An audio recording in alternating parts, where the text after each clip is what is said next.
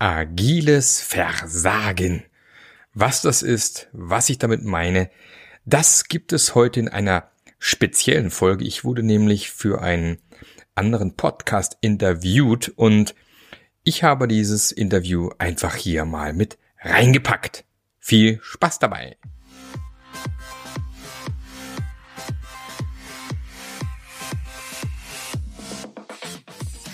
Der Passionate Teams Podcast der Podcast, der dir zeigt, wie du Agilität erfolgreich und nachhaltig im Unternehmen einführst. Erfahre hier, wie du eine Umgebung aufbaust, in der passionierte Agilität entsteht und vor allem bleibt.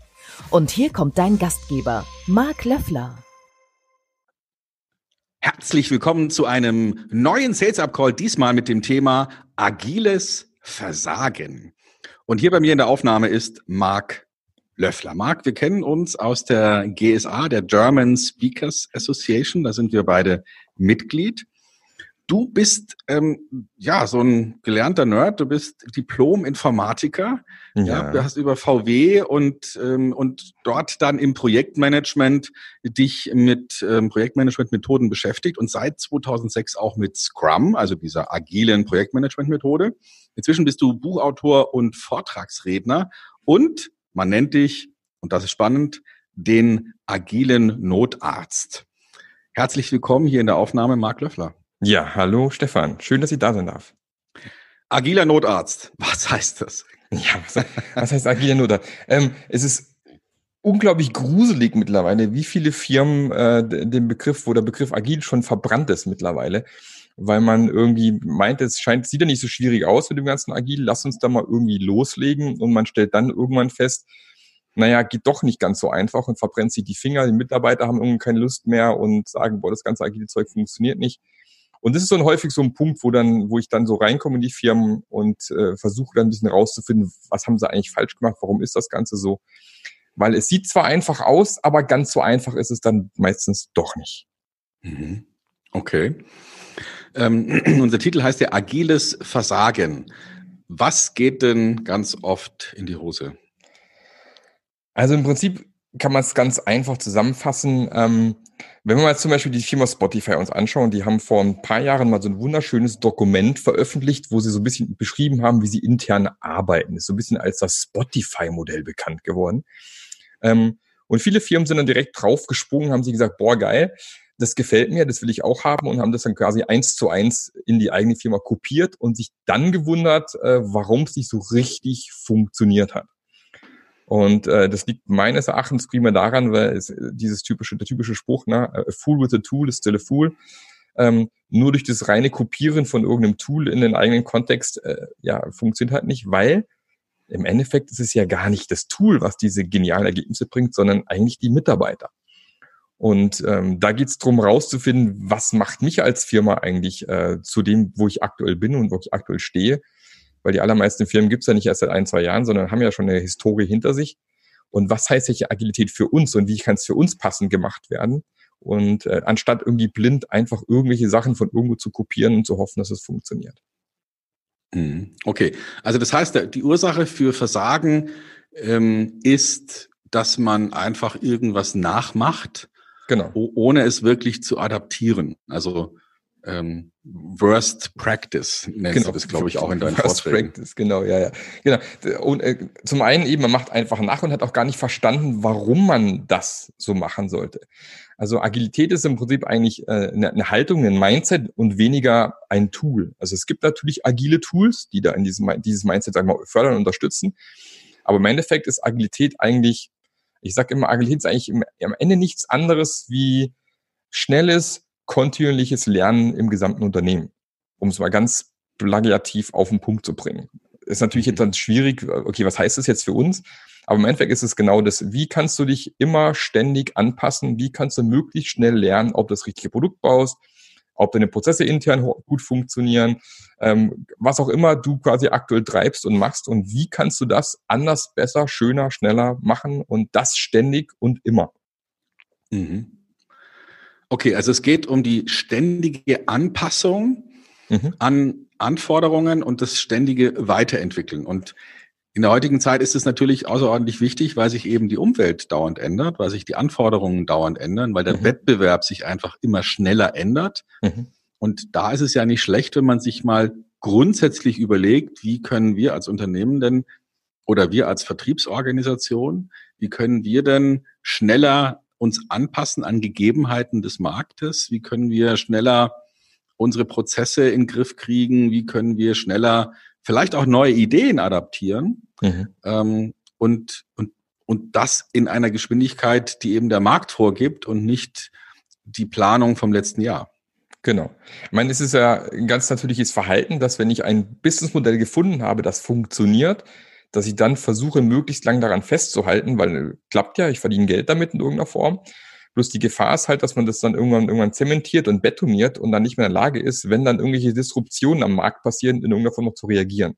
Ich muss also dauerhaft, äh, sagen wir, fit bleiben, muss dauerhaft flexibel, agil wiederum dann sein, um eben äh, auf Begebenheiten am Markt reagieren zu können, wenn sie sich dann doch ändern. Und vielleicht auch ein bisschen, was 40 Jahre funktioniert hat, in die Binsen geht. Also wenn ich, äh, weil mein Lieblingsbeispiel ist immer Quelle. Na, Quelle. Europas größtes Versandhaus.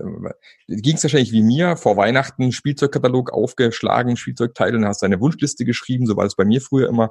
Mhm. Ich habe das geliebt, Neckermann, Quelli, ganzen Kataloge, Bildchen drinne, fand ich schön. Und dann kam das böse Internet. Ne? Und Quelle hat irgendwie, ist gar nicht mit klargekommen, dass jetzt irgendwie da so ein Internet irgendwo plötzlich auftritt und wussten gar nicht, was heißt das für uns, wie gehen wir damit um. Und anstatt sich da anzupassen, hat man dann mit dem ganzen Geld, was noch reingepumpt worden ist, am Ende nochmal Kataloge gedruckt. Ja, also noch mehr von der alten Denke, noch mehr vom alten Verhalten und hat sich dann gewundert, warum es nicht funktioniert. Und äh, das droht halt dem einen oder anderen Unternehmen auch, wenn man halt jahrelang gut Geld verdient hat mit einer bestimmten Arbeitsweise, mit einem gewissen Businessmodell, dass dann plötzlich sich was ändert und ich dann aber gar nicht mehr in der Lage bin, da zu reagieren, um mein Businessmodell vielleicht anzupassen oder vielleicht sogar komplett in eine andere Richtung zu gehen. Hm. Das ist ja interessant, ne? weil so ein Businessmodell gibt einem ja auch Sicherheit. Ne? Und, ja. Ähm, also ich habe jetzt gerade ähm, gelesen, letztes Jahr, ähm, 2019, da war es ja dann so, dass äh, plötzlich jemand äh, gesagt hat bei BMW, äh, wir tauschen nochmal den CEO aus. Mhm. Sind nicht mehr ganz zufrieden mit dem. Und der neue CEO hat eigentlich als zentrale Botschaft gesagt, ähm, dieser ganze Kram von wegen New Mobility, interessiert uns nicht, wir bauen Autos. Mhm. Und äh, fertig. Und, ja. und das können wir. Und dann haben alle applaudiert und haben gesagt, puh, Gott sei Dank ist dieses Gespenst jetzt endlich weg, ähm, lass uns wieder Autos bauen. Ja? Mhm. Ähm, weil das können wir gut und da sind wir auch gut und sieben Jahresrhythmus äh, und fertig. Genau. Alle entspannen sich, alle atmen tief durch und gehen sozusagen zur Normalität zurück. Und, und die Börse sagt auch, yippie, endlich sagt einer mal klar und dann ist alles gut. Ja. Und nichts ändert sich, gar nichts. So ein bisschen lemminghaft halt. Mhm. Interessant mhm. aber, dass das dann erstmal begrüßt wird. Ne? Ja. Und das alles, was, was vorher sich da bewegt hat und was da agil unterwegs war und wo sich Leute überlegt haben, wie sieht denn unser Businessmodell in zehn Jahren aus und noch mehr Autos, brauchen wir das wirklich und so, ne? Und das ist alles weg. Bam. Ja. Ja, weil die Menschen lieben halt dieses, diese Komfortzone. Alles bleibt wie es ist und möglichst keine Veränderung und ist ja auch schön. Ich meine, es wäre auch klasse, wenn sich, wenn sich alles viel, viel langsamer ändern würde, vielleicht. Ich weiß es nicht, aber ich habe irgendwie auch keinen Bock, heute noch irgendwie nachts um drei raus aufs Blumsklo zu laufen. Also ganz gut, dass sich Dinge verändert haben. Ja. Ähm, äh, ja, ich weiß, ich bin mal gespannt, wo das hinführt, aber ich halte es für ein, persönlich für einen Fehler zu sagen, wir machen weiter wie bisher, weil hat ja funktioniert. Also ähm, klar kann man auch diskutieren, ob jetzt zum Beispiel Volkswagen da jetzt einen richtigen Weg einschlägt Richtung Elektromobilität, wo wir sagen, das ist genau das, da geht's und was anderes machen wir jetzt nicht mehr. Ähm, aber immerhin passiert ein Change irgendwo. Ähm, aber tatsächlich glaube ich auch persönlich, äh, dieses Thema, ich besitze ein Auto, wird wahrscheinlich in der Zukunft immer unwichtiger werden. Es geht einfach Thema Mobilität, wie komme ich von A nach B und wenn ich es irgendwie einfacher anders bewerkstelligen kann. Mein einziger Grund, ein Auto zu haben, ist ja, dass es sofort verfügbar ist. Also ich kann rausgehen, ins Auto steigen, losfahren. Und sobald ich das Problem löse, dass ich auf eine andere Art und Weise auch sofort Mobilität verfügbar habe, dann braucht nicht mehr jeder ein Auto. Und dann habe ich als BMW oder wer auch immer, wenn ich rein Automobilhersteller bleiben möchte, mittelfristig ein Problem, glaube ich. Hm. Ja. Ja, also äh, und, und ein ganzes Land hat ein Problem, weil, ja, genau. weil so ganz vieles davon abhängt. Ja. Ähm, und, und trotzdem sagen alle, ähm, lass uns mal agil das Gleiche machen, was wir vorher gemacht haben. Richtig, ja.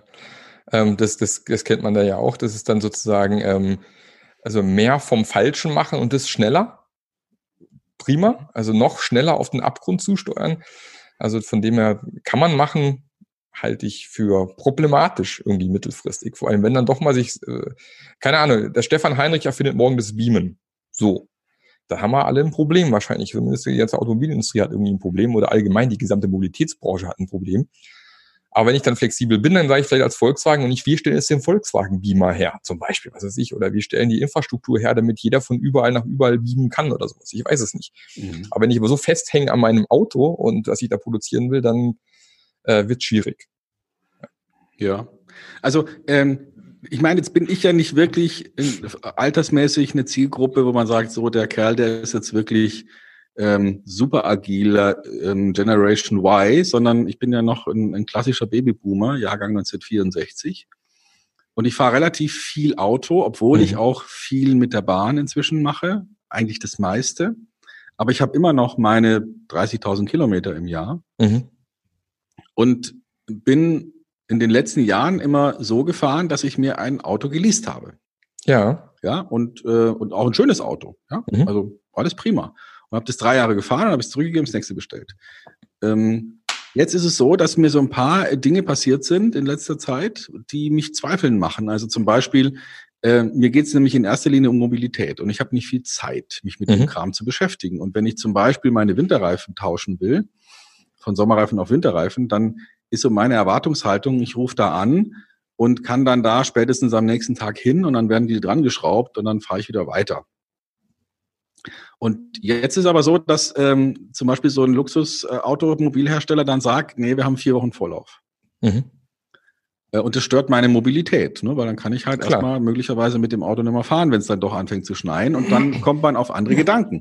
Und mein anderer Gedanke ist, ähm, jetzt im, im Mai läuft mein Fahrzeug aus, dann müsste ich eigentlich ein neues bestellen, mache ich aber nicht. Ja. Ähm, ich werde stattdessen eine Sixth Flatrate buchen. Mhm. Die stellen mir ein Auto hin und das kann ich jederzeit wieder abgeben. Das kann ich am Flughafen abgeben und dann irgendwo hinfliegen oder ich kann es am Bahnhof abgeben, äh, irgendwo hinfahren und mir dann ein neues holen, spart mir Parkkosten, spart mir Taxikosten, ähm, ich muss mich um den ganzen Kram nicht mehr kümmern, muss es nicht mehr putzen, muss es nicht mehr, äh, muss ja nicht mal mehr betanken, weil da im, Tankservice mit drin ist. Ich kann es mhm. auch leer hinstellen. Mhm. Ähm, und das ist jetzt schon mal ein Schritt. Ja. Wenn ich mir das vorstelle, dass das, was da die, die Teslas und Googles dieser Welt proklamieren, dass ich in meinem Smartphone eintippe, ich möchte von A nach B und mein Smartphone sagt mir, okay, die erste Etappe fährst du mit einem Taxi, ein selbstfahrendes, und dann steigst du in den Zug oder in Flugzeug und dann steigst du da drüben wieder aus und da wartet dann schon wieder dein selbstfahrendes und bringt dich dahin. Dann könnte ich mir vorstellen, dass ab diesem Tag ähm, die Automobilhersteller anfangen zu zittern, weil bei so einem Konzept braucht man nämlich plötzlich nicht mehr ähm, 100 Prozent der Autos wie heute, sondern vielleicht nur noch 30 Prozent. Genau. Und dann, äh, dann muss man was verändern, irgendwie. Ähm, wie gehst du mit Unternehmen um, die, die heute äh, Verpackungsmaschinen herstellen oder äh, keine Ahnung, Öfen oder irgendwas ähm, und sich abzeichnet, irgendwas an dieser Produktwelt wird sich drastisch ändern. Mhm. Also spannend ist eben bei, bei, bei, bei solchen Firmen häufig, ähm, dass man eben einen Businessplan hat oder einen Businessplan, Quatsch, ein Businessmodell hat, was gut funktioniert aktuell. Und dass aber jegliche Form von Vision aktuell in solchen Unternehmen fehlt. Also man weiß eigentlich gar nicht, geht ja alles, funktioniert ja alles, wir arbeiten vor uns hin. Oder wenn es Visionen gibt, sind es irgendwelche komischen, keine Ahnung, 50-seitigen äh, äh, Wiki-Einträge oder Intranet-Einträge irgendwo. Aber spannend ist ja da wieder rauszufinden, eigentlich, ähm, wo könnten wir uns denn hin entwickeln mit dem Know-how, was wir hier haben? ähm, weil du bist vielleicht Know-how-Verpackungshersteller, aber eventuell kannst du ja von diesem Know-how-Verpackungshersteller ganz andere Sachen irgendwie ableiten, die vielleicht in ganz anderen Businessbereichen interessant und spannend sein könnten. Und sich dabei zu überlegen, wo könnten wir uns als Firma in den nächsten fünf Jahren hin entwickeln, auch mit dem Wissen, was wir hier in der Firma haben, ähm, das ist eigentlich da, wo ich dann, wo ich dann versuche anzusetzen. Also da wieder überhaupt, überhaupt erst hier so, wieder so, so eine Vision hinzukriegen, was halt häufig einfach fehlt. Also ich habe zum Beispiel aktuell Medizintechnikfirma, mit der ich arbeite, Ja, die sind Marktführer. Die Produkte, die sie haben, da gibt es einen Produktbereich, da gibt es aktuell keinen Konkurrenten weltweit. Die sind die einzigen, die solche Geräte bauen.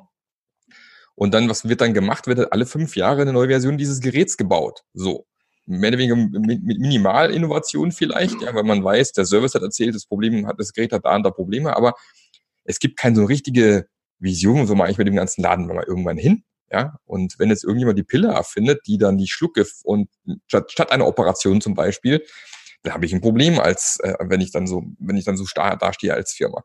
Also da wieder zurück besinnen eigentlich, warum haben wir ursprünglich mal diesen Laden gegründet, was wollte man eigentlich ursprünglich für Probleme lösen und wie lassen, lassen sich diese Probleme im Endeffekt vielleicht auch ähm, auf eine andere Art und Weise vielleicht sogar irgendwie lösen und wie können wir dazu beitragen? Das ist so die Frage, die man sich anzustellen sollte.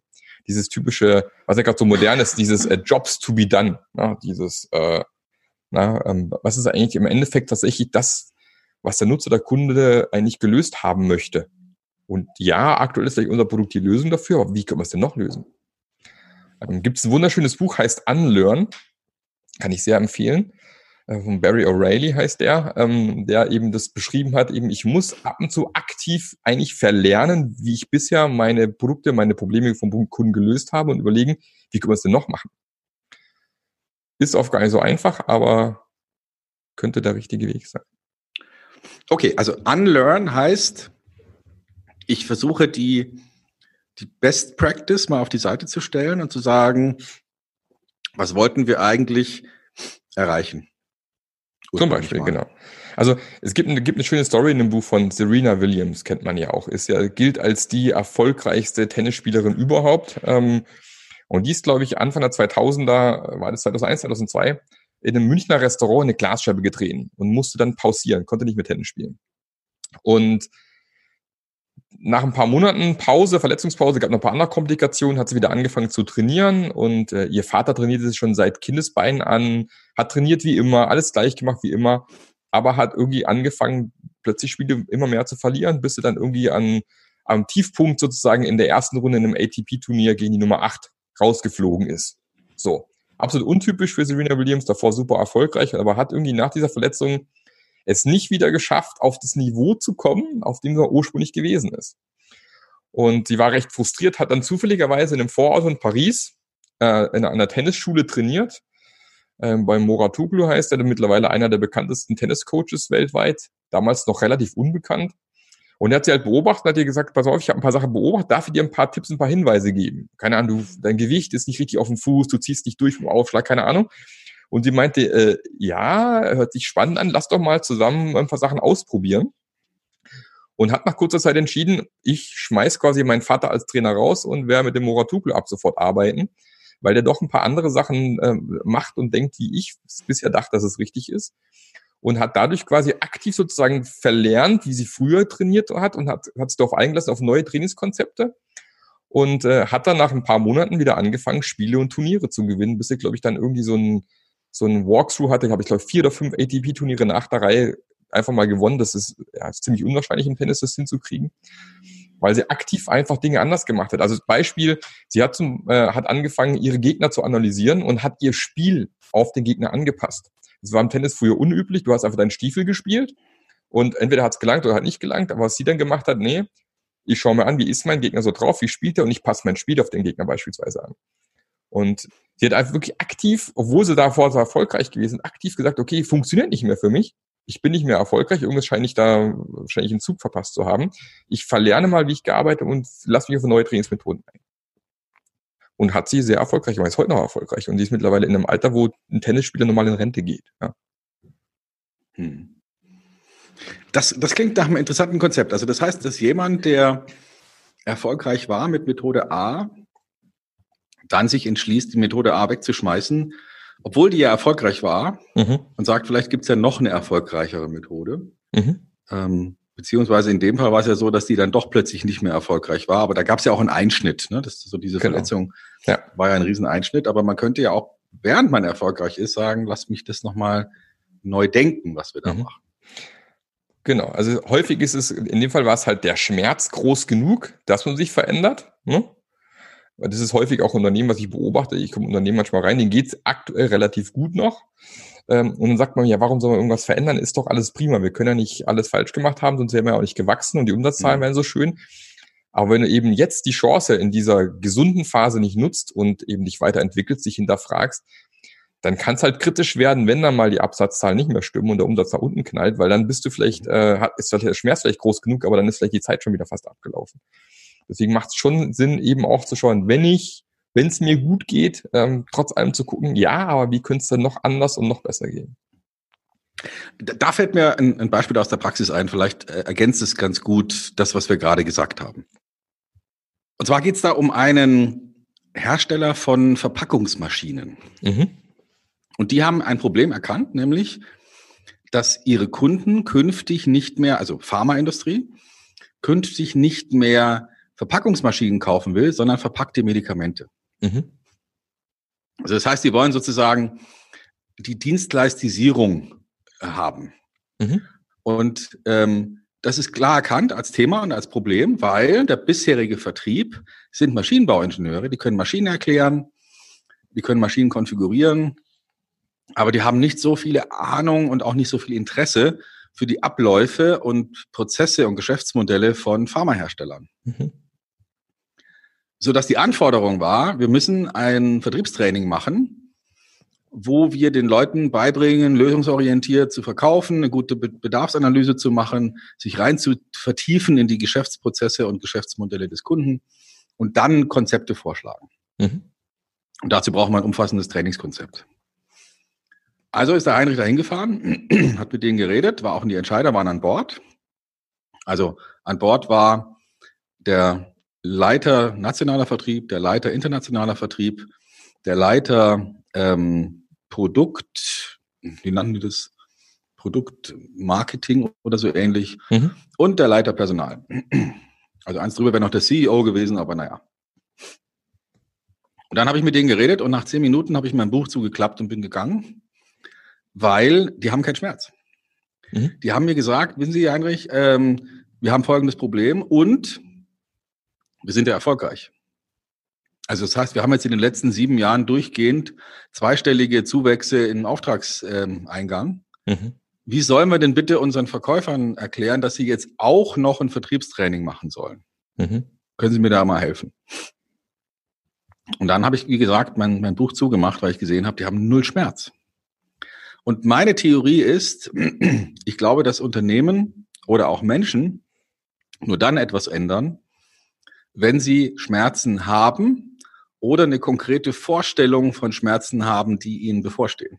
Mhm. Also das heißt, in beiden Fällen kann man eine, eine, eine Entscheidung treffen. Also es gibt Leute, die treffen die Entscheidung, sich völlig anders zu ernähren, obwohl sie noch nicht Schmerzen haben, aber erkennen, wenn ich so weitermache, bin ich in zwei Jahren tot. Mhm. Aber diese Erkenntnis muss erstmal kommen.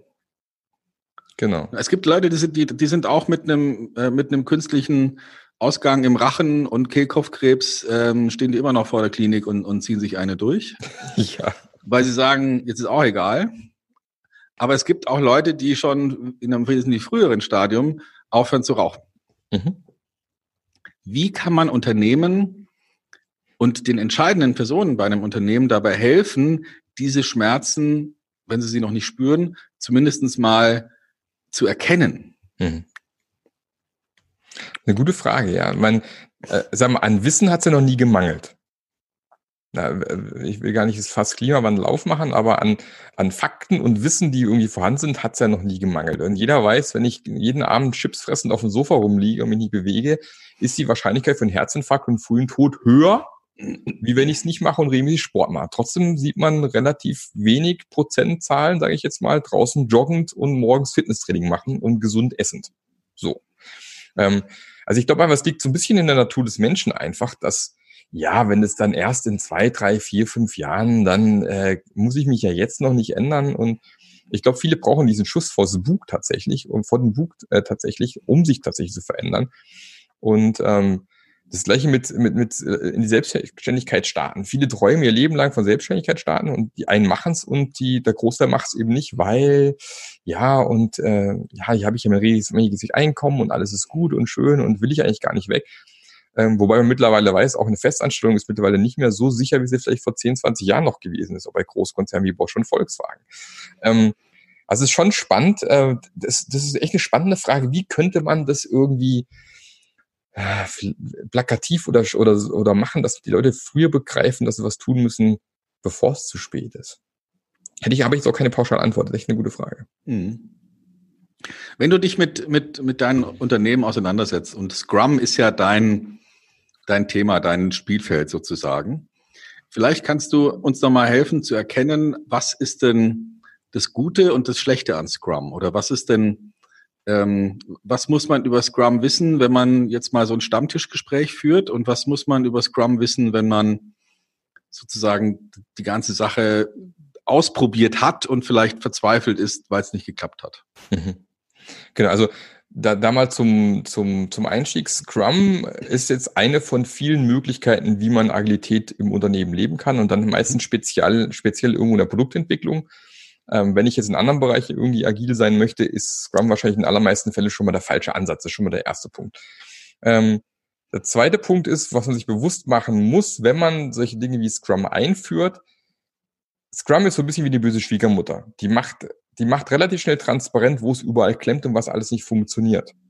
Und wenn ich aber dann, nicht bereit bin, äh, aufgrund dieser Veränderung oder dieser transparenten Informationen in irgendeiner Form zu reagieren, wird mir als Scrum alle paar Wochen auf Butterbrot schmieren, was alles scheiße ist. Und es nervt irgendwann, wenn ich dann nicht darauf äh, reagiere und Dinge verändere. Also vor allem die Mitarbeiter nervt es halt irgendwann mal wenn die einfach merken, das klappt nicht und ich würde es gerne anpassen, aber ich muss erst, keine Ahnung, zum Change Control Board diese Prozessänderung eintüten, die tagt aber nur alle, äh, was ich, drei, vier, fünf Monate. Und dann dauert es aber nochmal fünf Monate, bis alle Mitarbeiter geschult sind und dann wird erst die Prozessveränderung und so weiter und so fort. Also Agilität und Scrum bedeutet einfach, du musst dir bewusst machen, du wirst dich verändern müssen, sonst nervt's einfach irgendwann nur noch. Weil äh, sämtliche agile Methoden und auch Scrum lösen keine Probleme, kein einziges. Scrum löst null Probleme, sondern macht es einfach nur transparent. Und das ist das Gemeine eigentlich an Scrum. Und viele glauben eigentlich, man, man kauft sich Scrum ein und jetzt wird alles besser. Nee, wird, meistens wird erstmal alles schlimmer, weil jetzt wird erstmal alles so ein Teppich gekehrt worden ist, früher plötzlich sichtbar. Und jetzt muss ich plötzlich darauf reagieren. Und jetzt kann ich nicht mehr so Cavalier S-Spielchen machen, so ich, ich wusste ja von nichts, sondern jetzt muss ich agieren wenn man das nicht macht, dann äh, macht Scrum relativ bald keinen Spaß mehr. Und, ähm, und da sind einfach aus meiner Sicht diverse Voraussetzungen zu tun oder Hausaufgaben eigentlich zu machen. Wir haben gerade Visionen gehabt als ein Thema beispielsweise. Ähm, wenn ich möchte, dass meine Mitarbeiter Verantwortung übernehmen und selber Entscheidungen treffen, dann müssen die zum einen erstmal wissen, wo geht's überhaupt hin. Wenn die gar nicht wissen, wo es hingeht, ist schwierig. Da kann ich denen so einen schönen Porsche zum Beispiel, nehmen wir einen schönen Porsche GT3, ne, mal hinstellen so stelle ich dem Stefan so einen schönen Porsche GT3 hin und sag, so, jetzt äh, machen wir das Fenster noch runter nach Fahrerseite und du fragst dich, warum eigentlich? Ja, weil die Führungskraft jetzt nebenher rennt und die erzählt, wann du rechts, links abbiegen musst. So. Macht es Spaß, so Porsche zu fahren? Weiß ich nicht. Wahrscheinlich nicht, ja. Und auch die Führungskraft hat nicht so richtig Bock, wahrscheinlich dann irgendwie stundenlang neben dem Porsche hinterher zu rennen, um dir zu erklären, wo du abbiegen musst. Also hat es auch viel mit Loslassen und Vertrauen zu tun, dass ich meinen Leuten vertraue, dass ich einen guten Job mache. Und ich muss einfach anfangen, auch aus diesem Command- und Control-Ding rauszufallen, alles immer kontrollieren zu wollen, irgendwo alles in den Fingern zu halten, sondern ich muss mich darauf einstellen, dass es mehr darum geht, einen Raum zu schaffen, wo experimentiert werden darf, wo Fehler passieren dürfen. Man spricht hier immer von psychologischer Sicherheit, ist so das, das äh, Wort, was gerade sehr, sehr stark überall kursiert.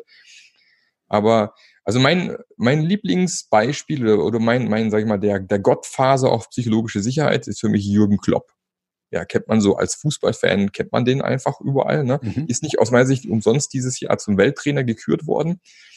Weil was der eigentlich macht äh, als Trainer ist, und das macht er mit einer mit Bravour, er stellt eine psychologische Sicherheit im Team her. Das heißt, du, du kannst bei deinem Team extrem oft beobachten, sowohl bei Dortmund früher als jetzt auch bei Liverpool, dass sie sehr häufig Dinge tun, die unorthodox sind, die sonst vorher so keiner gemacht hat. Bestes Beispiel war das Rückspiel damals Champions League gegen Barcelona wo der, äh, äh, ich weiß gar nicht, welcher Spiel, der Spieler wieder hieß, aber vom Eckball quasi wegläuft und so tut, als er den gar nicht spielt. Alle Spieler denken, ah, passiert da gar nichts, rennt zurück, macht den Eckball und das Ding ist im Tor. So. Mhm. Das hätte sich ein Spieler in einem anderen Team gar nicht getraut. Also stell dir mal so ein Hacking oder sowas vor, also so, ein, so ein Typ, der hier voll mit und mach mal genau, wie ich dir sage. Bei Jürgen Klopp weiß jeder Spieler, selbst wenn es in die Hose geht, der Trainer wird mir nie einfach die Mütze geben. Die wissen genau, wenn es schief geht, sagt er, war eine geile Idee, hat nicht geklappt, mein Gott, nächstes Mal klappt's.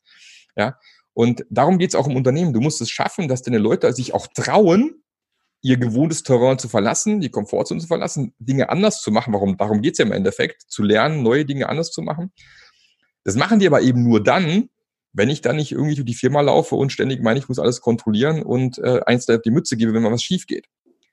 Und äh, dann werde ich mit Agil relativ schnell gegen die Wand fahren. Und das ist somit einer der, der Ansatzpunkte, wo ich mit den, auch mit Führungskräften dann arbeite, zurückspiegel, weil die meint es ja meistens auch nur gut.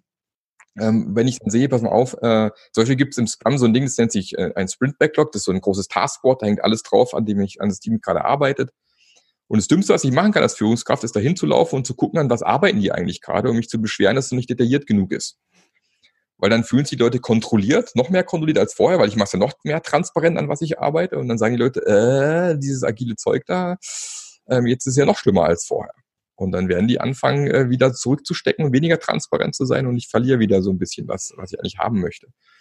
Und das muss man sich bewusst machen. Wenn ich mit agilen Methoden arbeite, wenn ich mit Scrum arbeiten möchte, Scrum löst mir keine Probleme, sondern äh, macht sie nur transparent. Ich muss dann einfach Räume schaffen, wo dann die Veränderungen passieren dürfen und muss den Leuten auch sagen, wo die Reise hingeht, sonst klappt das Ganze nicht. Als ich mich mit Scrum beschäftigt habe, war es für mich besonders faszinierend, dass es einen sozusagen einen Rhythmus gibt, wie Einatmen und Ausatmen. Mhm. Ähm, ne, niemand kann nur einatmen. Und bei Scrum ist es halt so, dass es obwohl Einatmen ja wesentlich effektiver ist als Ausatmen. Ne? Mhm. Führt man dem Körper ja was zu. Ähm, und beim Scrum ist es so, dass es eben Zyklen gibt mit konzentrierter Leistungserbringung mhm. und danach Zyklen, wo über die Umstände der Leistungserbringung und deren mögliche Verbesserung diskutiert wird. Mhm, genau. Und keine Leistungserbringung stattfindet. Mhm. Und dieser Wechsel zwischen diesen beiden Zyklen ähm, ist etwas, was man mal grundsätzlich akzeptieren muss. Also das heißt, wir sagen als Unternehmen, alles klar, wir arbeiten jetzt mal, ähm, ich mache jetzt mal ein Beispiel, eine Woche konzentriert in diesem Sprint mhm. und geben uns dann aber auch nochmal drei Tage, wo wir darüber diskutieren, wie könnte man denn demnächst besser sprinten. Mhm. Und jetzt waren diese Mengenangaben nur Beispiele, also fünf Tage Sprint, drei Tage diskutieren. Aber das muss man als Unternehmen erstmal akzeptieren, dass sozusagen an drei von acht Tagen in Anführungsstrichen nicht gearbeitet wird. Mhm. Und das sich zu geben als Arbeitsgrundlage, ähm, das halte ich für hochinteressant. Mhm. Und ich gebe dir völlig recht, ich könnte mir vorstellen, dass da bei vielen Unternehmen ähm, so genau dieses, ähm, dieser, dieser Wechsel ein Problem macht, weil die sagen, Moment mal, wie jetzt drei Tage nicht arbeiten? Zeit spinnt ihr eigentlich? Ihr seid doch Programmierer, wieso programmiert ihr nicht? Mhm. Ihr könnt doch hier jetzt nicht Kaffeekränzchen machen und euch drüber unterhalten, wie es gelaufen ist und, und Vorschläge machen, wie man hier die Managementstruktur verändert, sondern ihr müsst jetzt bitte programmieren. Dafür seid ihr ja da. Mhm. Ist es das, was du vorfindest in Unternehmen? Ja, also sag mal, Gott sei Dank ist ja diese die Ratio nicht ganz so krass, so mit fünf und drei, aber ähm, sag mal, bei beim zweiwöchigen Sprint wäre es jetzt so, du musst halt mal einen Tag investieren in diesen Wechsel, in den nächsten Sprint. Also es ist schon so, alle zwei Wochen einen Tag sollte man investieren in dieses Reflektieren, sage ich jetzt mal. Ähm, so ein bisschen wie wir halt ein Holzfäller, ne? wenn du halt nur am Holz, am Bäume fällen bist und, äh, und denkst, verdammt nochmal, irgendwie wird es immer weniger jeden Tag, ich weiß aber gar nicht warum, aber ich muss ja ganz dringend liefern. Wenn du mal ganz reflektieren würdest, würdest du wahrscheinlich feststellen, verdammt, die Axt ist stumpf geworden. Die muss ich immer schärfen. Du musst also mal, du musst dir die Zeit nehmen, um deine Axt zu schärfen, weil du bist halt keine, äh, keine Ahnung, keine Maschine, die am besten irgendwie 48 Stunden durchläuft, ja, und wo am besten nicht angefasst wird, sondern du bist halt einfach irgendwo ein Mensch und äh, der macht Fehler und da geht es darum, wie kann ich da auch wieder besser werden, wie kann ich Dinge anders machen. Und ich glaube gar nicht, dass das Problem unbedingt so ist, dieses die Zeit fürs Reflektieren zu bekommen, sondern das ist eher ein Problem dann, auf der Basis von dem, was man rausgefunden hat, dann Veränderungen vorzunehmen. Das halte ich für eher das größere Problem, weil du hinterfragst natürlich dann ganz. Da, da steige ich jetzt mal ein in dein, ich steige mal in dein, da später. Ja. Möglicherweise findet ja ähm, dieses Holzfällen im Team statt, ja, und mehrere Holzfäller fällen da an mehreren Bäumen rum mhm. und stellen dann fest, sag mal, da habe ich jetzt mal was gehört, da gibt auch was anderes, das heißt Säge. Zum Beispiel. Ähm, mhm. wir, wir machen doch jetzt mal einen Vorschlag, wir lass uns mal eine Säge anschaffen. Mhm. Und wenn man das jetzt mal überträgt auf die Unternehmenswelt, dann kann ich mir schon vorstellen, dass in vielen Unternehmensstrukturen die Angst herrscht, oh Gott, wenn wir jetzt hier sozusagen die Mannschaftsdienstgrade ähm, Ideen entwickeln lassen, was sie gerne für Werkzeuge hätten, dann hat hier bald jeder den gelben Porsche stehen mhm. und, und nichts hat sich verbessert, außer die Kosten sind zu hoch. Ja. Mhm. Genau. Das ist immer so eine, ich, ich nenne es das Goldfischglas-Phänomen. Ja.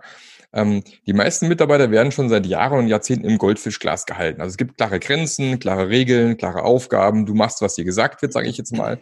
Manche Firmen glauben dann, ich kann jetzt einfach morgen agil werden, ich schnapp den Goldfisch, schmeiß in den Ozean und hoffe, dass es irgendwie funktioniert. Und ähm, deswegen würde ich jetzt keiner Firma sagen, pass mal auf, lass doch die Mitarbeiter ab morgen machen, was sie wollen, äh, wenn die vorher im Goldfischglas geschwommen sind, weil das wird nicht funktionieren. Die werden tatsächlich solche irren Sachen machen, wie du sagst, jeder hat noch seinen gelben Porsche vor der Tür stehen oder seinen neuen MacBook Pro, weil ich glaube, den brauche ich ganz unbedingt zum Arbeiten. Und die wollen eine Schlange haben, jeder kriegt neues, kennst du den Kopfhörer, keine Ahnung was. Aber es gibt tatsächlich Firmen, auch in Deutschland, zum Beispiel Cybert Media in Wiesbaden, wo jeder Mitarbeiter das Arbeitszeug bestellen kann, was er denkt, dass er braucht. Und wenn er meint, er braucht neues den Kopfhörer, dann bestellt er neues den Kopfhörer. Und es gibt keinen Chef oder sonst irgendjemanden, der da irgendwie gefragt werden muss. Das einzige Regel ist, er muss vor seinen Kollegen argumentieren können, warum er glaubt, so ein Ding zu brauchen. Aber im Endeffekt, äh, da gibt es kein Problem von wegen, dass es zu teuer ist oder Budget übersch überschritten ist irgendwo, weil die Mitarbeiter einfach auch damit gelernt haben, äh, vernünftig umzugehen. Trotzdem würde ich eben genau aus dem Grund, aus dem Goldfischglasproblem, keinem großen Unternehmen raten, ab morgen so zu arbeiten, weil es nicht funktioniert. Du musst erstmal ein größeres Aquarium bauen. Bisschen mehr Freiraum, bisschen mehr Möglichkeiten und die Mitarbeiter daran gewöhnen, an die Verantwortung auch und äh, dass nicht unendlich Geld vorhanden ist, damit die entsprechend auch wirtschaftlich tatsächlich auch handeln und nicht einfach irgendwie plötzlich irre sich ihre Wünsche erfüllen. Ich könnte mir vorstellen, dass aber in erster Linie sinnvolle Vorschläge entstehen. Ja. In den allermeisten. Das ist ja das Schöne eigentlich an der Sache, dass es, es gibt sinnvolle Vorschläge. Ich meine, ich bin ja eh so ein, so ein ähm, ich persönlich glaube ja, dieses, diese, dieses, ist ein Mythos zu glauben, dass gemeinsame Prozesse und Tools irgendwelche Synergien wecken. So. In der zunehmend komplexer werdenden Welt, vor allem in der Produktentwicklung irgendwo, wo ich immer, immer komplexere Probleme lösen muss, da gibt es leider keine Best Practices mehr. Da gibt es was, das nennt sich Emergent Practices. Das heißt, ich muss oft erst rausfinden, wie ich das Problem optimal löse. Und dann bringt es mir nicht, wenn ich schon äh, aus, aus altem Wissen sozusagen mir Tools herhole und glaube, damit kann ich es jetzt lösen. Weil es einfach andere Probleme sind, die ich vielleicht so vorher noch nie gesehen habe. Also muss ich Flexibilität haben in der Toolauswahl bei den Mitarbeitern und daran auch. Und es gibt tatsächlich so die ersten Firmen, die anfangen, ihre ganze, äh, ganze Firma dezentral aufzustellen. Sprich, es gibt keinen zentralen Einkauf, es gibt keine zentrale Personalabteilung, es gibt keinen zentralen äh, IT-Abteilung oder solche Sachen, sondern du hast einfach komplette sagen wir, Streams, die an einem Produkt arbeiten, wo du alles in dem Stream drin hast, was du brauchst. So kleine Firmen in der großen Firma, die tatsächlich in einem Thema arbeiten. Und ja, gibt es Reibungsverluste, wo man sagt, äh, das hätte man vielleicht günstiger anders haben können. Aber insgesamt bist du trotzdem schneller, weil du als, als Team schneller reagieren kannst auf die Veränderungen, die eintreten und eben nicht ewig warten musst, bis dann irgendein Komitee sonst wo sagt, ist in Ordnung. Ja. Und das ist im Endeffekt viel teurer. Das sind natürlich Zahlen, die man oft nie sieht, weil die sind halt nicht so transparent, die typischen Milchmädchenrechnungen. Ähm, aber dass halt das Warten auf eine Entscheidung und ähm, zig Gremien, das viel teurer ist, oft wie dass man halt mal 1000 Euro mehr ausgegeben hat für einen Rechner irgendwo, das wird leider oft nicht gesehen. Ja. Hm. Also das sehe ich genauso. Man kann natürlich jetzt nochmal 30 Cent einsparen an der Auspuffanlage, mhm. was sich natürlich dann bei 50.000 Autos auch ganz schön summiert. Mhm. Also das wird zu einem relevanten Betrag. Ja, das sind dann plötzlich einige tausend Euro. Aber die Frage ist, ähm, bringt uns das unterm Strich weiter? Ja, also könnten wir nicht ähm, deutlich mehr Autos verkaufen können, wenn wir das gleiche Fahrzeug schon ein Jahr früher am Markt gehabt hätten. Genau. Mhm. Und die Frage wird ja nicht gestellt. Mhm. Sondern man guckt ja sozusagen auf die Kostenoptimierung. Warum macht man das? Ja, weil es einfacher ist. Richtig, ja. Ist ja leichter, ne? das, das nachher anzuschauen und darum zu rechnen, als sich zu überlegen, wäre es denn nicht sinnvoller, wenn wir schneller am Markt wären. Ja, das ist leider auch so ein Thema natürlich, was wir hier vor allem bei börsennotierten Unternehmen zum Teil haben, ist, der CEO steht ja dafür da, dass er mehr Umsatz gemacht hat als vorher oder irgendwie mehr Einsparung hat. Deswegen ist natürlich viel, das Allereinfachste, was er machen kann, ist Kosten reduzieren. Total easy. Äh, ab sofort werden keine Farbkopien mehr erstellt, zum Beispiel. So, so, so ein Ding, wo, wo ich immer sehr interessant finde, wenn sowas passiert, dass ich meinen Mitarbeitern verbiete, Farbkopien zu machen, ähm, weil ich die nicht zutraue, selber zu entscheiden, wann was sinnvoll ist. Und ähm, weil ich am Ende halt dann dastehen kann als CEO, ich gehe ja eh nach vier oder fünf Jahren woanders hin, ähm, ich habe es wieder geschafft, den Umsatz wieder zu erhöhen oder den, oder den Gewinn zu erhöhen im Endeffekt, ja. Ähm, aber es geht halt auf Kosten mittelfristig und langfristig eben von meiner, meiner, wie soll ich sagen, meiner, äh, meiner Möglichkeiten nach flexibel auf irgendwas reagieren zu können, weil ich dann im Endeffekt so runter reduziert worden bin auf keine Ahnung was, dass ich gar nicht mehr in der Lage bin, irgendwie noch zu reagieren und zu, auf irgendwas auf die Beine zu kriegen nachher. Ne? Hm. Das ist gefährlich aus meiner Sicht. Okay. Schauen wir uns Scrum nochmal aus einer anderen Perspektive an. Ja. Ähm, du hast jetzt von dieser psychologischen Sicherheit gesprochen. Mhm. Scrum ist ja auch deswegen interessant, weil es sozusagen auf dem Weg das Ziel neu gestaltet. Ja, also das heißt, wir haben ja, wir haben eine bestimmte Vorstellung von etwas, was wir haben wollen, wenn wir mhm. was entwickeln oder wenn wir was ähm, konstruieren wollen oder wenn wir auch nur eine Software einführen wollen. Mhm. CRM-Software einführen wollen oder irgendwas anderes in dieser Art machen wollen. Da gibt es ja eine Vorstellung, wie es sein soll. Mhm. Zu Beginn. Aber diese Vorstellung, wie es sein soll, die könnte sich ja verändern. Mhm. Und dann lernt man vielleicht, nachdem man das Projekt begonnen hat, nee, wir wollen das doch gar nicht so, wie wir ursprünglich dachten, weil wir stellen fest, dass eine andere Idee vielleicht viel rentabler ist oder wir sind mit den Ergebnissen nach der Hälfte des Weges schon so zufrieden, dass wir gar nicht weitermachen wollen. Mhm. Und das kriege ich ja nur, wenn ich mich löse von diesem, der Plan ist das Gesetz denken. Richtig, ja. Mhm.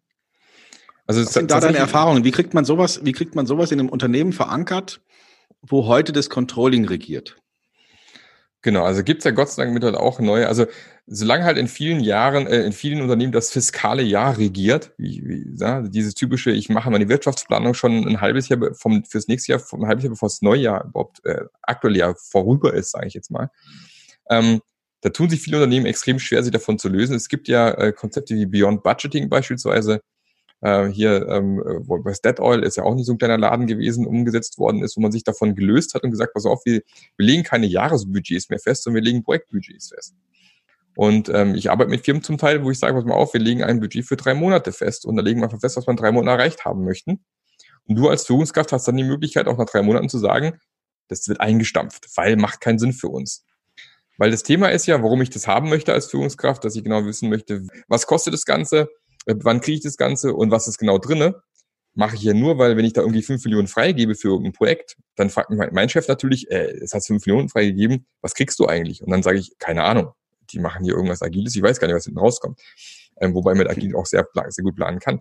Das ist ja sinnvoller zu sagen, pass auf, gib mir mal Geld für drei Monate. Ich kann ja relativ gut sagen, was in drei Monaten möglich ist, weil das der Zeitraum überblickbar ist, sage ich jetzt mal. Du musst aber gar nicht so viel Geld locker machen, weil drei Monate sind ja viel günstiger wie jetzt, äh, keine Ahnung, fünf Jahre. Und nach drei Monaten gucken wir mal, ob wir das liefern, wo du dir vorstellen kannst, geht in die richtige Richtung. Und wenn du sagst, passt für mich, dann gibst du nochmal Geld für drei Monate. Und wenn du sagst, passt aber nicht, dann stampf was halt rechtzeitig ein. Und nicht wie bei einem Großkonzern, wo ich mal gewesen bin und nach sieben Jahren dann feststellt, äh, eigentlich gibt's gar keinen Markt dafür, wir haben mal 200 Millionen in Sand gesetzt. Und dann hat man halt dieses wunderbare, dieses Sunk-Cost-Fallacy, jetzt haben wir ja schon 200 Millionen ausgegeben, jetzt können wir es ja nicht einstampfen, weil, ne, geht ja nicht. Ja, stimmt, ich könnte nochmal 50 Millionen ausgeben, habt da halt eine Viertelmilliarde in Sand gesetzt. Also was ist jetzt besser? Ähm, um aber das zu verhindern, ist ja viel sinnvoller, wenn du einfach kurze Ziele dir setzt, oft sagst, da möchte ich das folgende Minimalziel schon mal erreicht haben und dann der Führungskraft an die Hand gibst, pass mal auf, du kannst eine Go-No-Go-Entscheidung nach drei Monaten treffen, zum Beispiel. Mhm. Und Scrum liefert sozusagen die Struktur, die Managementstruktur, die Aufbauorganisation, um sowas zu ermöglichen. Mhm. Vielleicht können wir ja nochmal ganz kurz über die unterschiedlichen Rollen sprechen, die in Scrum mhm. ähm, verwendet werden. Also da gibt es ja den Master mhm. und es gibt den Owner mhm. und es gibt sozusagen das Team. Das Umsetzungsteam, ja. Genau. Und der Unterschied zwischen Master und Owner ist etwas, was, was ich sehr interessant finde. Vielleicht kannst du das nochmal kurz erklären. Genau. Also der Owner oder besser gesagt Product Owner, hört, man schon im Namen, ist eigentlich derjenige, der zuständig ist, ein geniales, schönes Produkt zu definieren. Also er ist auch, sage ich mal, denjenigen, den ich nachher würgen kann, wenn das Produkt nicht erfolgreich am Markt ist. Es ist eine Aufgabe zu schauen, am Markt mit Stakeholder, mit Kunden zu sprechen. Wie muss das Produkt so aussehen, dass wir nachher damit auch Geld verdienen, also mehr Geld wieder reinkriegen, wir ausgegeben haben. Das ist seine, seine Hauptrolle. Ähm, wenn der Scrum Master eigentlich, und das ist das Spannende, Scrum Master, seine Aufgabe ist primär zu gucken, wie kann ich dieses ganze, die ganze Maschine ölen? Ja, wie kann ich es schaffen, dass das Team immer besser, immer effizienter arbeitet, noch mal hinten rausbläst? Wie kann ich Konflikte im Team lösen, die einzelnen Leute coachen, dass sie über den Tellerrand mal schauen, dass ein Team wirklich zusammenkommt als Team? Äh, Thema psychologische Sicherheit ist auch so ein Thema, was dem Scrum Master auf die Fahnen schreiben würde. Wie schaffe ich es in einem Team Sicherheit zu erzeugen, dass sie sich trauen, über sich hinauszuwachsen? Ähm, tatsächlich auch beim, beim Google Rework-Untersuchung rausgekommen, psychologische Sicherheit ist Nummer eins Grund für erfolgreiche Teams. Das ist so die, also Scrum Master ist eigentlich eine, der einzige, der dediziert nichts anders macht, als zu schauen, wie kriege ich das Ding noch besser zum Laufen. Und der Product Owner ist der, der wirklich drauf guckt, wie kriege ich aber warum das Produkt so hin, dass es am Markt erfolgreich ist. Ja, und das sind sozusagen, da ist der Hauptunterschied drin. Der eine hat den Produktfokus und der andere hat den Fokus auf das Team und die Umgebung vom Team. Wie kann das Team optimal arbeiten? Du hattest vorhin diese, dieses Bild von dem Chef, der neben dem Porsche herrennt. Ja. Und dadurch natürlich den Porsche verlangsamt. Und bei Scrum ist es so, dass sozusagen dieser Owner, der das Produkt definiert, der ist nicht im Team.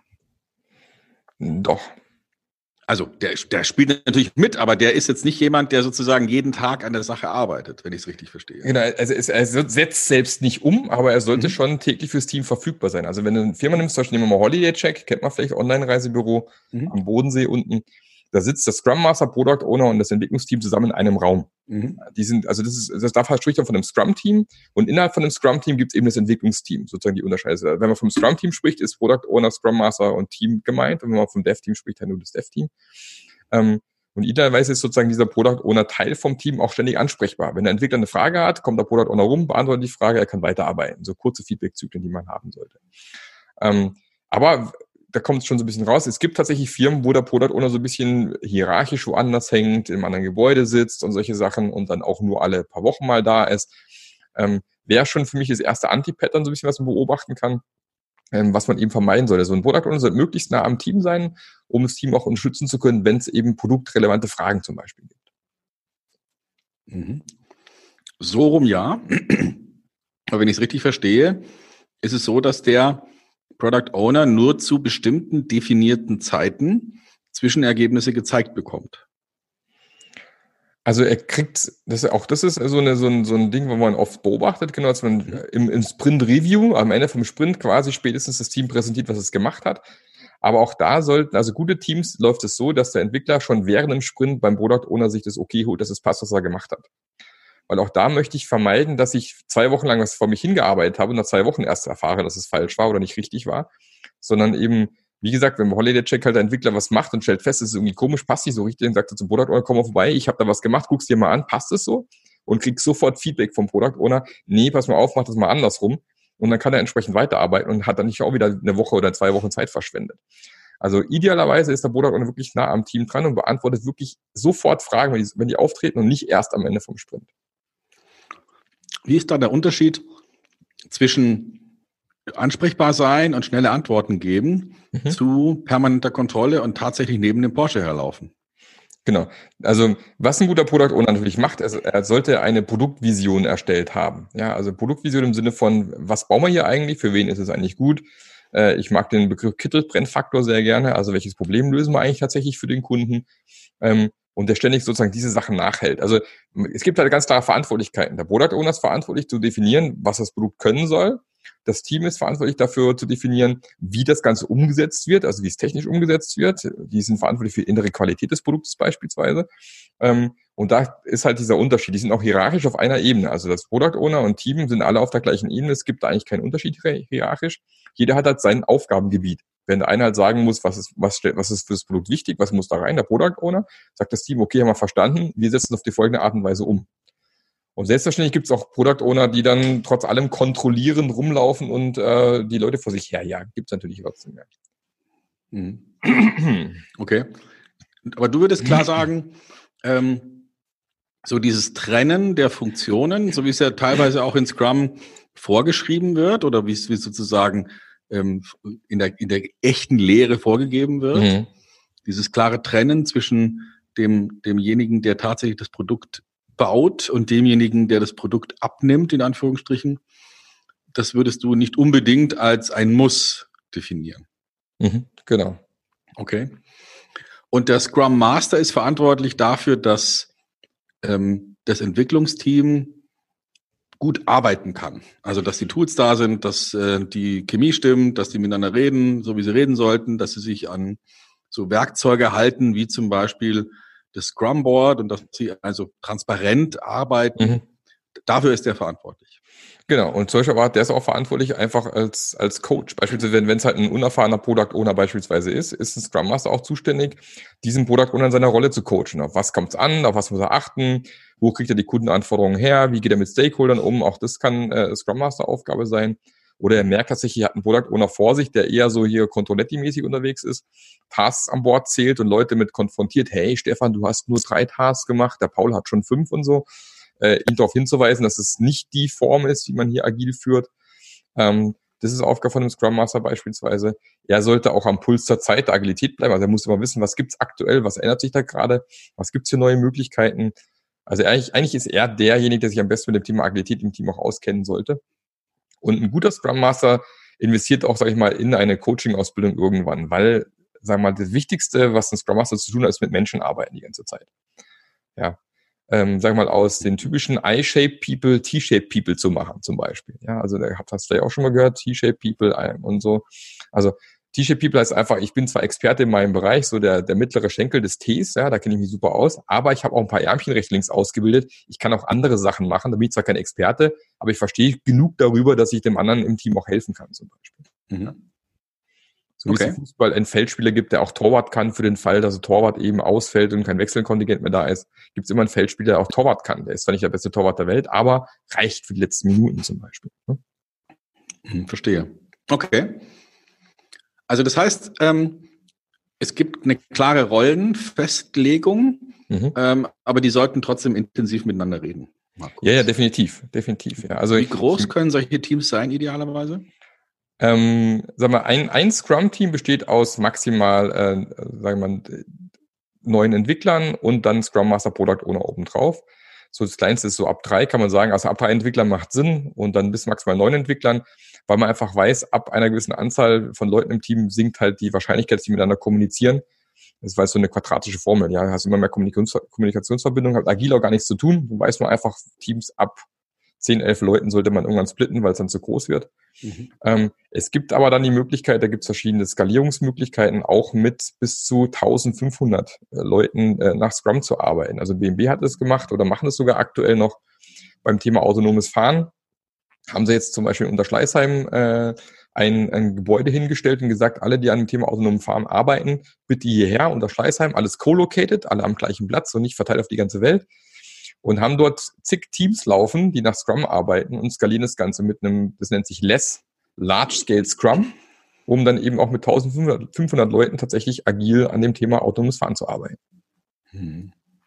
Okay.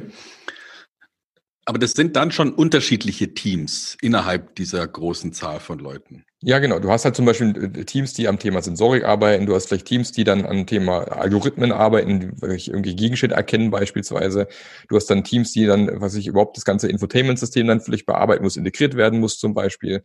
Solche Sachen. Und die sind aber wiederum, da gibt es quasi mehrere Product Owner für die verschiedenen Bereiche, die sie wiederum koordinieren in einem Product Owner Team. Da gibt es sozusagen ein Product Owner Team da oben drüber. Äh, jedes Team hat trotzdem einen Scrum Master, weil die dafür sorgen, dass die Team untereinander auch miteinander sprechen wiederum, weil die sich ja primär austauschen müssen. Ähm, und natürlich ist es ein Challenge. Also 1500 Leute, egal ob klassisch oder agil, ist definitiv eine Challenge, ist auch nicht einfach, klar. Aber ähm, was ich höre so von den Leuten, die da unterwegs sind, das klappt wohl ganz gut aktuell. Hm. Okay. Also das heißt, wir, wir reden darüber, dass es, dass wir brauchen kleine Teams, wir brauchen eine, einen hohen Vertrauensgrad innerhalb dieser Teams. Mhm. Ähm, Stichwort psychologische Unangreifbarkeit oder, oder gefühlte Sicherheit oder wie auch genau. immer man das nennen will. Mhm. Wir brauchen Leute auf den beiden Rollen, Scrum Master und Product Owner, die wissen, was sie tun. Mhm. Also die, die sozusagen erfahren sind, die, die das erprobt haben und die vielleicht auch, wie du sagst, ein paar Ärmchen dran haben, also auch ein bisschen nebenraus ein paar Dinge tun können.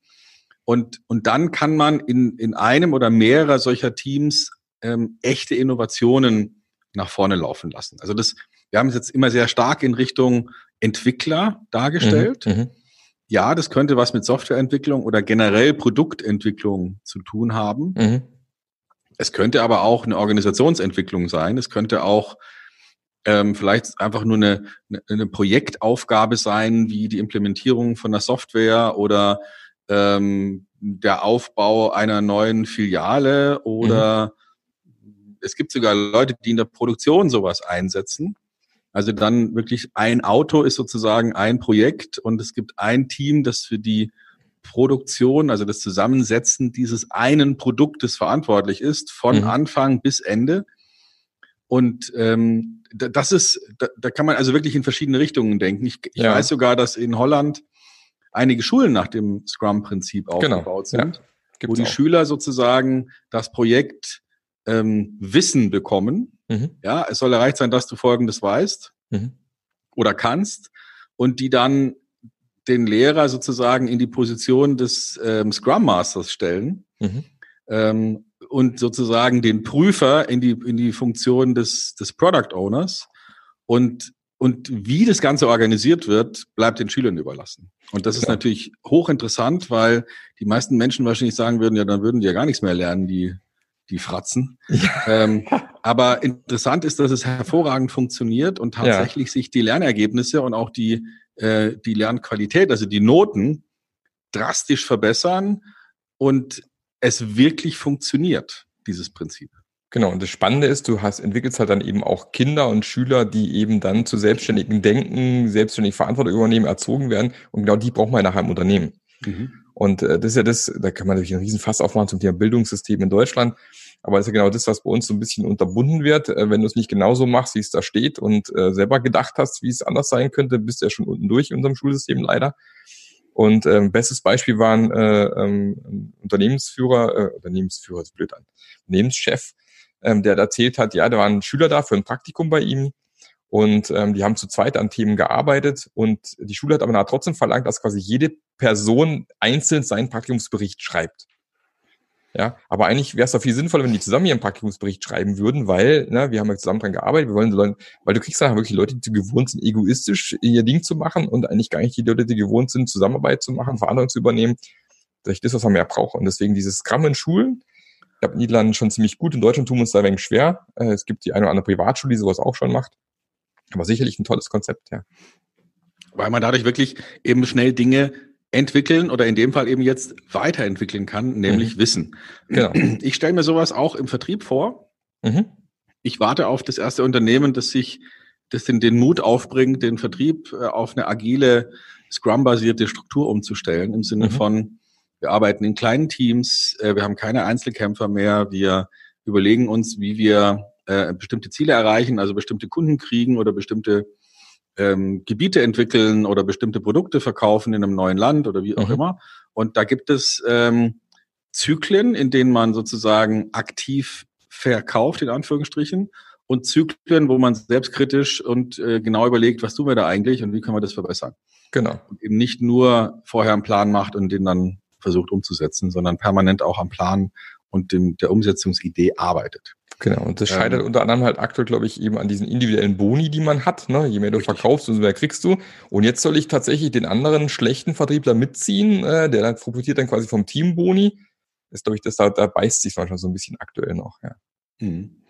Na gut, also man könnte ja, da bin ich sowieso schon seit vielen Jahren großer Verfechter, man könnte ja sich wieder verabschieden von dieser Krücke der variablen Bezahlung im Vertrieb, mhm. weil die mhm. wurde ja eigentlich nur eingeführt als ja, aus, aus, aus Ratlosigkeit, weil man, ähm, ja, früher war das Prinzip Handelsvertreter mhm. im Vertrieb. Das heißt, Menschen kamen an die Firma und haben die zehn Bibeln der Fabrik abgekauft und sind dann wieder irgendwo hingefahren, haben sie da verkauft und haben von der Spanne gelebt. Ähm, das war ganz früher und dann hat man eben nicht nur Bibeln verkauft, sondern auch Maschinen. Und der arme Handelsvertreter hatte aber nicht die Kapitalkraft, um so eine Maschine zu kaufen. Und deswegen hat man es dann umgestellt auf Provision. Mhm, okay. Ja, jede Maschine, die du verkaufst, für die kriegst du eine Provision. Ähm, und dieses Prinzip wurde dann leider mitgenommen, als man festgestellt hat, wir wollen gar keine unabhängigen Handelsvertreter, die selber entscheiden, wann sie aufstehen morgens und wo sie hinfahren, sondern wir wollen Mitarbeiter, denen mhm. wir sozusagen unsere Strategie mitgeben können. Und bei diesem Prozess, der, der, äh, wo man einen vorher unabhängigen Unternehmer der natürlich betriebswirtschaftlich denken muss und soll, integriert ins Unternehmen als Mitarbeiter, hat man leider vergessen, dass ein Mitarbeiter einfach sein Gehalt kriegen sollte für das, was er tut und nicht nochmal irgendwelche sogenannten Leistungsanreize da einbauen. Weil wenn das funktionieren würde, müsste man es ja auch für die Buchhaltung ähm, und die Personalabteilung und alle anderen einführen. Man hat es mhm. ja mal versucht in der Fertigung, wir erinnern uns, Akkordlohn, mhm. gibt's aber nicht mehr. Ja, also Dank. ist weg, weil es nicht funktioniert hat, hat man rausgefunden. Und im Prinzip ist die Provision im Vertrieb der Akkordlohn des Fabrikbandarbeiters und funktioniert auch nicht. Mhm. Und wer das äh, versteht im Vertrieb und stattdessen eine agile Struktur aufbaut und sich überlegt, wie kann ich denn Teams ansetzen auf bestimmte Vertriebs, in Anführungsstrichen, Probleme oder Aufgaben, der wird wahrscheinlich viel schneller werden und, ähm, und viel schneller am Ziel ankommen und muss sich nicht durchquälen durch so einen Planungsprozess, wo die Leute dann nur noch ihre, ja, ihre Zielerreichung vergleichen. Genau, dann sind wir wieder tatsächlich beim Thema, um, um den Kreis so zu schließen, beim Thema Unlearning nachher wieder. Ne? Haben wir zwar jetzt lange Zeit so gemacht, aber es ist vielleicht Zeit, neu zu denken, ja? andere Dinge anders zu machen und vielleicht sogar erfolgreicher zu sein als die anderen im Endeffekt. Ganz genau. Hervorragend. Mensch, wir haben uns eine Stunde unterhalten ähm, über das Thema, ja, über das Thema agiles Versagen und warum es nicht funktioniert. Ähm, mit dem agilen Notarzt, Marc Löffler. Marc, vielleicht kannst du unseren Hörern nochmal eine, eine Schlussbotschaft mitgeben, was, was du denkst, Mensch, das, ähm, das ist so die Kernbotschaft, die, die ich am liebsten jedem ins Gebetbuch schreiben möchte.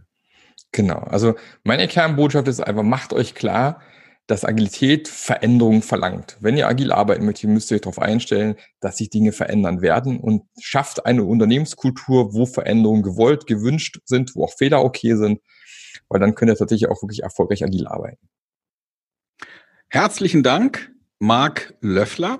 Mein Name ist Stefan Heinrich und ich freue mich, wenn Sie beim nächsten Mal wieder mit dabei sind, wenn wir ein spannendes Thema für Sie so aufbereiten, dass Sie auch in der Praxis was damit anfangen können. Wir hören uns wieder und bis dahin gute Geschäfte.